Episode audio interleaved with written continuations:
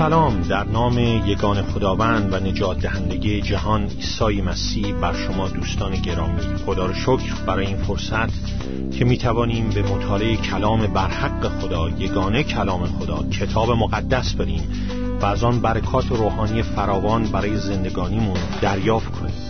مطلبی که می‌خواستم با شما دوستان عزیز از کلام خدا در این جلسه و جلسات آینده مطالعه بکنم از کلام خدا انجیل مقدس رومیان فصل سوم می باشد که تیترش مجرم بودن همه ما انسانها در حضور خدای راستینه. انسانها دوست دارند که فکر کنن اصولا خوب هستند و این اعتقاد توسط روانشناسان، مشاورین و بسیاری رهبران مذهبی و حتی متاسفانه معلمین و کشیشان دائما تقویت میشه. اما هر کدوم از ما در عمق وجودمون می‌دونیم که اشکالی با روش زندگیمون وجود داره. یک چیزی نادرسته و اصلا مهم نیست که چقدر سعی می‌کنیم که تقصیر داشتن این احساس رو گردن کس دیگه ای بندازیم گردن کی یا چی بیندازیم گریزی از این احساس که چیزی در زندگی ما نادرسته وجود نداره. انسان احساس مجرم بودن می‌کنه. نه فقط به خاطر کارهایی که کرده و می‌دونه که خطا بودن بلکه همچنین به خاطر نوع شخصی که در عمق وجود خودش هست. یک نویسنده و فیلسوف رومی در روم باستان در قرن اول میلادی شخصی بوده به نام سنکا که نوشته هر شخصی که گرفتار عذاب وجدانه خودش معمور اعدام خودش است احساس مجرم بودن انسان رو به سوی مشروبات الکلی، مواد مخدر، افسردگی، دیوانگی و بیشتر و بیشتر به سوی خودکشی می‌کشه.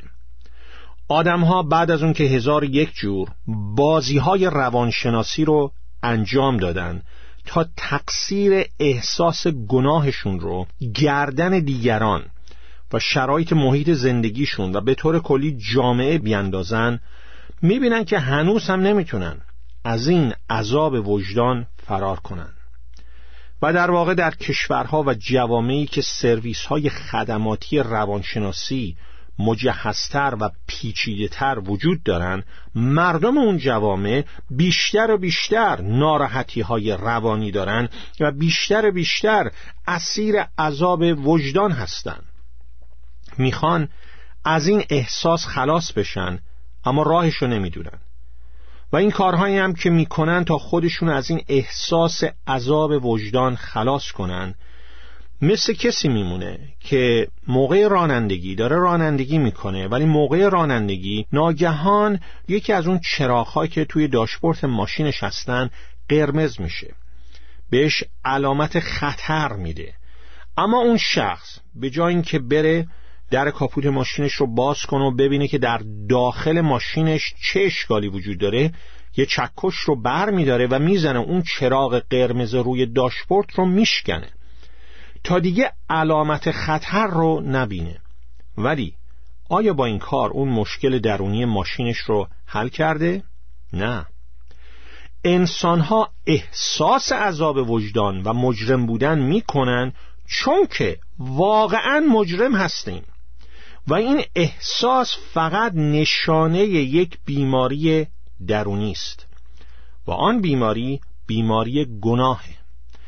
تمام مشاوره های روانشناسی در دنیا نمی‌تونن مجرم بودن انسان رو تسکین بدن. بهترین کاری که می‌تونن بکنن اینه که به طور موقت و مصنوعی یک احساس خوب به آدم بدن ولی موقتی و مصنوعی. آن هم به وسیله تقصیر رو گردن کسی یا چیز دیگری انداختن. ولی این روش مسلما تنها نتیجه که داره اینه که درد و عذاب وجدان رو شدیدتر می‌کنه. چون به اون گناهی که عامل اصلی به وجود آمدن حس عذاب وجدان بود و ما اون حل نکردیم یه گناه دیگه هم اضافه شده. گناه عدم صداقت. گناه ریاکاری هم اضافه کردیم. احساس عذاب وجدان انسان فقط یک عامل داره و اون گناه خود انسانه. گناهان خود ما انسان هاست که باعث به وجود آمدن عذاب وجدان برای ما میشه. و تا زمانی که گناه برداشته نشده حس مقصر بودن برداشته نمیشه. برای همینه که اولین مبنای انجیل روبرو کردن ما انسانها با واقعیت گناهانمونه و خیلی از این مسئله ناراحتن و خوششون نمیاد. و متاسفانه امروز بسیاری معلمین و کشیشان کاذب هم هستند که از انجام این کار سر باز می‌زنن چون مردم جمع کن نیست. از انجام این کار که مردم رو با واقعیت گناهانشون بر طبق کلام خدا روبرو کنن. کلمه انجیل یعنی خبر خوش مجده اما خبر خوشی که انجیل ارائه میده نجات از گناهه.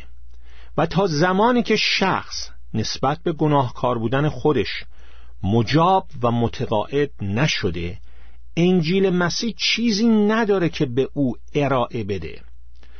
برای همینه که انجیل با این شروع میشه که اعلام می‌کنه تمام مردمان اساساً گناهکارن و بزرگترین نیازشون اینه که گناهانشون برداشته بشه. از طریق ایمان آوردن واقعی به خداوند عیسی مسیح از طریق توبه کردن از گناهانشون و قرار دادن ایمانشون اعتمادشون به عیسی مسیح. چون فقط و فقط عیسی مسیح بود که برای ما روی صلیب مرد تا مجازات گناهان ما را بده. قبل از اون که مصلوب بشه در زندگانیش تمامی قوانین یگان شریعت خدا تورات را نگه داشت. رستگاری تورات را انجام داد. بر روی صلیب برای پرداخت مجازات گناهان ما مرد در خاک شد و قیام کرده و زنده است. با قیامش از مردگان ثابت نمود که حقیقتا پسر یگانه خداست. حقیقتا توانسته مجازات گناهان ما را بده و می‌تونه اون رستگاری الهی رو که تورات میطلبه به من و شما عطا کنه.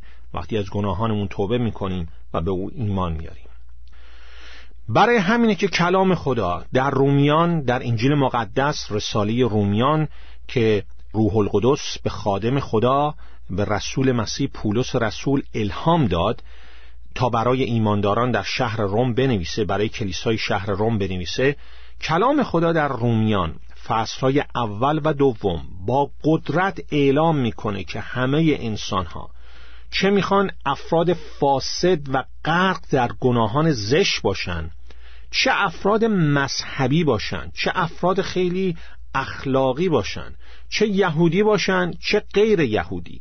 از هر نژادی می‌خوان باشن از هر طبقه اجتماعی می‌خوان باشن از هر حالت اخلاقی می‌خوان باشن. همگی در حضور خدای راستین خدای قدوس خدای کتاب مقدس گناهکاریم و محکوم به آتش جهنم. اما از خصوصیات طبیعت ما انسان اینه که شدیدن در مقابل این حقیقت مقاومت می‌کنیم. روح القدس که نویسنده اصلی کتاب مقدسه و رسالی رومیان رو به پولس رسول الهام داده می‌دونه که این تمایل به انکار کردن گناه در ما انسانها وجود داره. برای همینه که با استفاده کردن از شواهد مختلف شواهدی که خدا در اختیار ما گذاشته حقیقت این امر رو به ما نشون میده. از جمله شواهدی که در خلقت خدا وجود دارند شواهدی که در تاریخ بشر وجود دارند.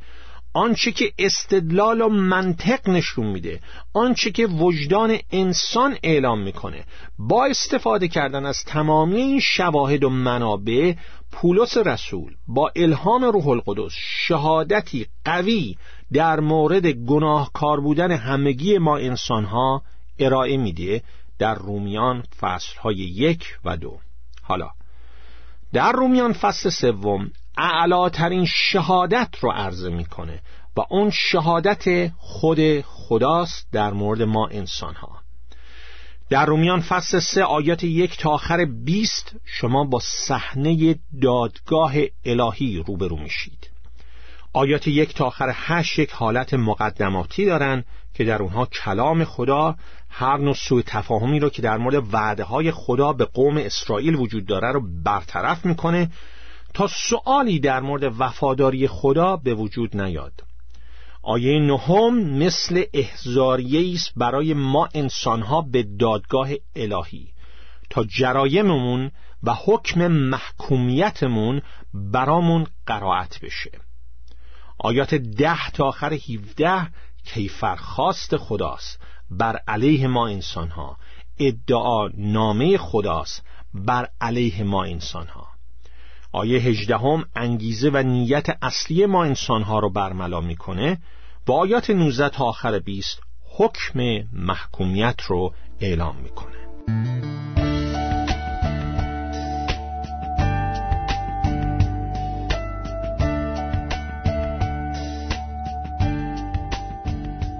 اول در آیات یک تا آخر هشت یک سری موضوعات مقدماتی رو کلام خدا می‌خواد مطرح بکنه و یک سری سوء تفاهمات رو رفع بکنه. به خصوص رفع سوء تفاهمات در مورد جایگاه قوم اسرائیل و عهد عتیق. عهد عتیق اشاره می‌کنه به پیمان قدیم پیمان دوستی قدیم بین خدا و انسان که بر اساس عهدی که خدا با ابراهیم و با موسی از طریق تورات موسی است عهد عتیق شامل تورات و نوشته های انبیای قوم اسرائیل می‌شد در رومیان فصل سوم آیات یک تا آخر هشت در ابتدا کلام خدا این گونه سوء تفاهمات رو رفع می‌کنه. پس بگذارید این آیات رو برای شما قرائت کنم. پس یهودیان چه مزیتی بر غیر یهودیان دارند؟ یا ختنه چه ارزشی دارد؟ البته از هر لحاظ ارزش فراوان دارد. اولا که خدا پیام خود را به یهودیان سپرد. اما اگر بعضی از آنها امین نبودند آیا بیوفایی آنها وفاداری خدا را باطل می سازد؟ به هیچ وجه. حتی اگر همه انسانها دروغگو باشند خدا راستگوست چنانکه کتاب مقدس می‌فرماید. راستگوی تو باید در سخن گفتن معلوم و حقانیت تو در محاکمه ثابت شود اما اگر شرارت ما نیکی مطلق خدا را بیشتر آشکار می سازد چه بگوییم؟ آیا می توانیم بگوییم که هرگاه خدا ما را مجازات می کند بی انصافی می کند؟ مثل آدمیان سخن می گویم به هیچ وجه اگر خدا عادل نباشد چطور می‌تواند دنیا را داوری کند. اما اگر دروغ من در مقابل راستی خدا جلال او را بیشتر آشکار می کند چرا باز هم به عنوان یک گناهکار محکوم می شوم؟ پس چرا نگوییم بیایید بدی کنیم تا از آن خوبی به بار آید. و در واقع ادهی افترا زنان گزارش کردند که ما چنین چیزی گفته ایم محکومیت این اشخاص بجاست. وقتی شما کلام خدا را در انجیل مقدس رومیان فصل دوم به خصوص آیات 17 تا آخر 29 مطالعه می کنید می بینید که کلام خدا اطمینانهای کاذب یهودیان رو ویران می‌کنه. اینکه نژادن از نسل یهودن و یهودیان اینکه کلام خدا تورات، زبور و نوشته های انبیای خدا که همگی از قوم اسرائیل بودند بهشون داده شده و کلام خدا را می‌دونن و حتی به دیگران تعلیم میدن. اینکه آینها و مراسم روحانی که خدا در تورات مقرر کرده رو انجام می‌دادند هیچ کدوم از اینها بدون توبه از گناهان و ایمان قلبی به یگان خداوند و نجات دهنده جهان عیسی مسیح که همان نجات دهنده موعود ذکر شده در توراته هیچ کدوم از اونها نمی‌تونن تأمین روحانی در روز داوری خدا رو برای یهودیان یا برای هیچ کس دیگه فراهم کنن. شما در ضمن می توانید ببینید که در رومیان فصل دو آیات 17 تا آخر 29 برای بسیاری مسیحیان اسمی امروزی هم و یا حتی کسایی که نه یهودیان و نه مسیحیان بلکه پیرو ادیان و مذاهب کاذب این جهان هستند کاربرد داره. نژاد شما میراث خانوادگی شما اینکه نژاد شما با مسیحیت شناخته شده یا خانواده شما مسیحی بودن یا در خانواده شما افراد روحانی و خیر وجود داشتند. یا اطلاعات شما از کلام خدا اما بدون هیچ گونه عملی. مراسم روحانی و مذهبی که انجام می‌دید اما ایمان قلبی درش نیست. هیچ کدوم از اینها. بدون توبه از گناهان و ایمان قلبی به خداوند و یگان نجات دهنده جهان عیسی مسیح نمی‌تونند. امنیت روحانی رو در روز داوری خدا در مقابل غضب خدا بر گناهان شما فراهم کنند. تنها امنیت در مقابل غضب خدا خداوند عیسی مسیح. خون بره خدا عیسی مسیح. حالا سوء تفاهمی که برای خیلی ها به خصوص یهودیان بعد از خواندن انجیل می‌تونه پیش بیاد اینه که انجیل یا کلیسای مسیح حالت ضد یهودی داره. و پولس رسول با الهام روح القدس از این گونه طرز فکرهای اشتباه آگاه بود و برای همین در این آیات یک تا آخر هشت که براتون خواندم به سه اتهام کاذب پاسخ میده. اول اتهام اول. انجیل ضد یهودیه. و پاسخش شما در آیات یک و دو پیدا می‌کنید. رومیان فصل سه آیات یک و دو. پس یهودیان چه مزیتی بر غیر یهودیان دارند؟ یا ختنه چه ارزشی دارد؟ البته از هر لحاظ ارزش فراوان دارد. اول آنکه خدا پیام خود را به یهودیان سپرد. انجیل ضد یهودی نیست بلکه انجیل اعلام می‌کنه و تأکید می‌کنه که خدا پیام خود را به یهودیان سپرد. ترجمه قدیم میفرماید بدیشان کلام خدا به امانت داده شد. تورات و تمامی عهد عتیق کلام خداست. ما ایمانداران مسیح باید اونو بخونیم مطالعه کنیم و ازش کاربردهای روحانی فراوان با هدایت روح القدس دریافت کنیم. بسیاری متاسفانه ایرانیان هستند فارسی زبان ها هستند که از مطالعه عهد عتیق سر باز می‌زنن و میگن که نه ما از اونجا قسمت عهد عتیق خوشمون نمیاد. ولی اتفاقا اگر شما می‌خواین در ایمانتون رشد بکنین قویان قویان به شما توصیه می‌کنم. دقیقا همون قسمت های کتاب مقدس رو بخونید که خوشتون نمیاد. و درست قسمت هایی که مقایر با میل و طبع خودتون هست دقیقا اونها رو بخونید و روی اونها تمرکز کنید. بهتون قول میدم این کار باعث رشد بسیار در زندگی روحانی شما میشه. انجیل ضد یهودی نیست. دقت کنید این آیات اعلام می کند میفرماید که کلام خدا به امانت به آنان به یهودیان داده شد. یعنی مال خودشون نیست. تورات و مزامیر و امثال و نوشته های انبیای عهد عتیق مال یهودیان نیست. همونطور گفتم عهد عتیق اشاره می‌کنه به تورات حضرت موسی. مزامیر داوود امثال حضرت سلیمان و نوشته های انبیای عهد عتیق. مال خداست که به امانت به یهودیان داده شد. بله این یه افتخار بزرگه ولی در ضمن با این افتخار و امتیاز بزرگ یک مسئولیت بزرگم میاد که بایستی انجامش می‌دادن. هم خودشون میبایستی بر طبق کلام خدا که به ایشان به امانت داده شده بود عمل می‌کردن. و هم کلام و شناخت خدای راستین یهوه رو با دیگر اقوام و ملل جهان در میان میگذاشتند که در هر دو مورد کوتاهی کردند. و البته زمانی که میگم خدای راستین یهوه برحذر باشید از یک گروه کاذب و بدعت به نام شاهدان یهوه که از نام خدای راستین سوء استفاده می‌کنند.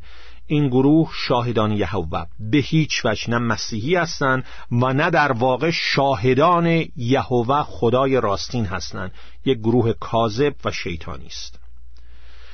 یهودی ها مثل ما مسیحیان دوست دارند که بیشتر روی امتیازاتشون تمرکز کنند. اصلا مثل همه ما انسان ها دوست داریم که روی امتیازاتمون تمرکز کنیم تا روی مسئولیت هامون اصلا می‌دونید در زمانه ما کلمه مسئولیت یک کلمه فراموش شده است.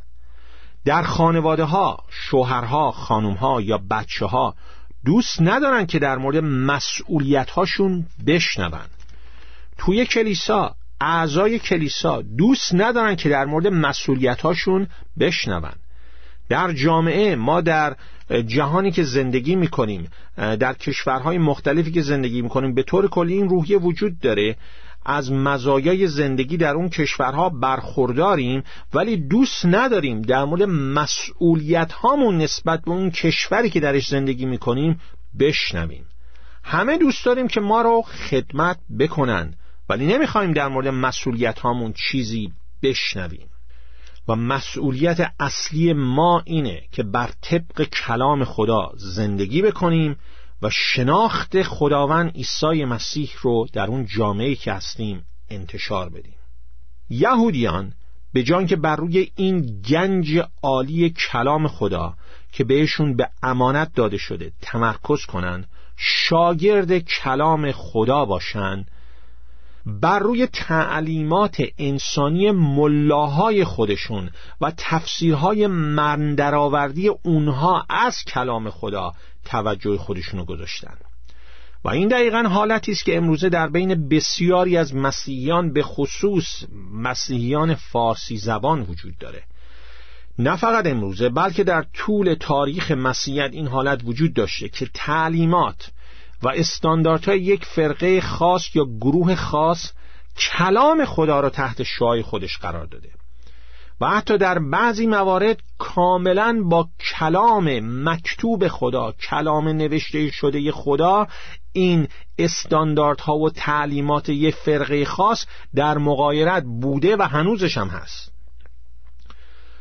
آیا از خودمون می‌پرسیم تفسیری که فلان معلم از کتاب مقدس می‌کنه درسته یا داره سوء تفسیر می‌کنه؟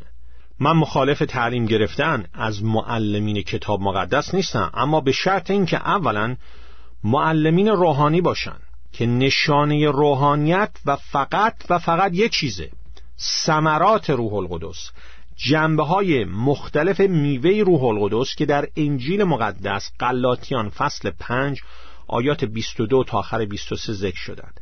نه عطایای روح القدس. دقت کنید. من مخالف عطایای روح القدس نیستم ولی صرف داشتن آنها دلیل بر روحانی بودن نیست.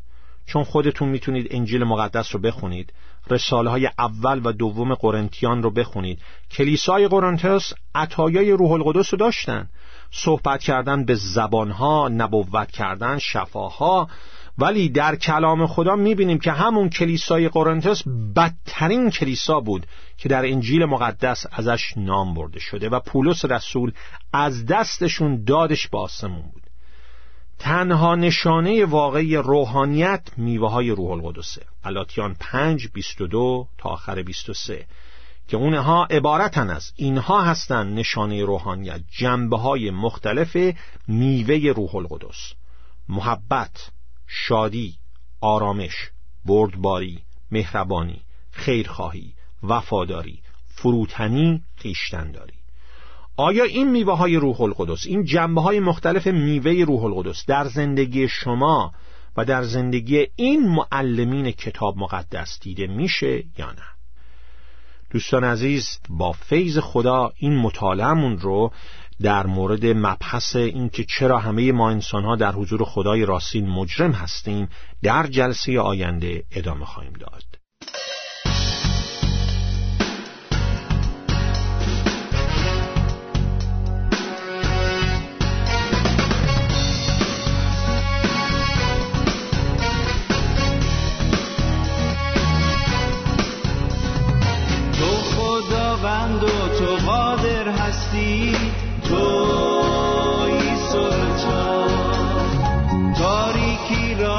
نور تبدیل کردی. تو ای سلطان هیچ مسلط و حاکم بر زمان. تو ای سلطان با قدرت حاضری در هر زمان.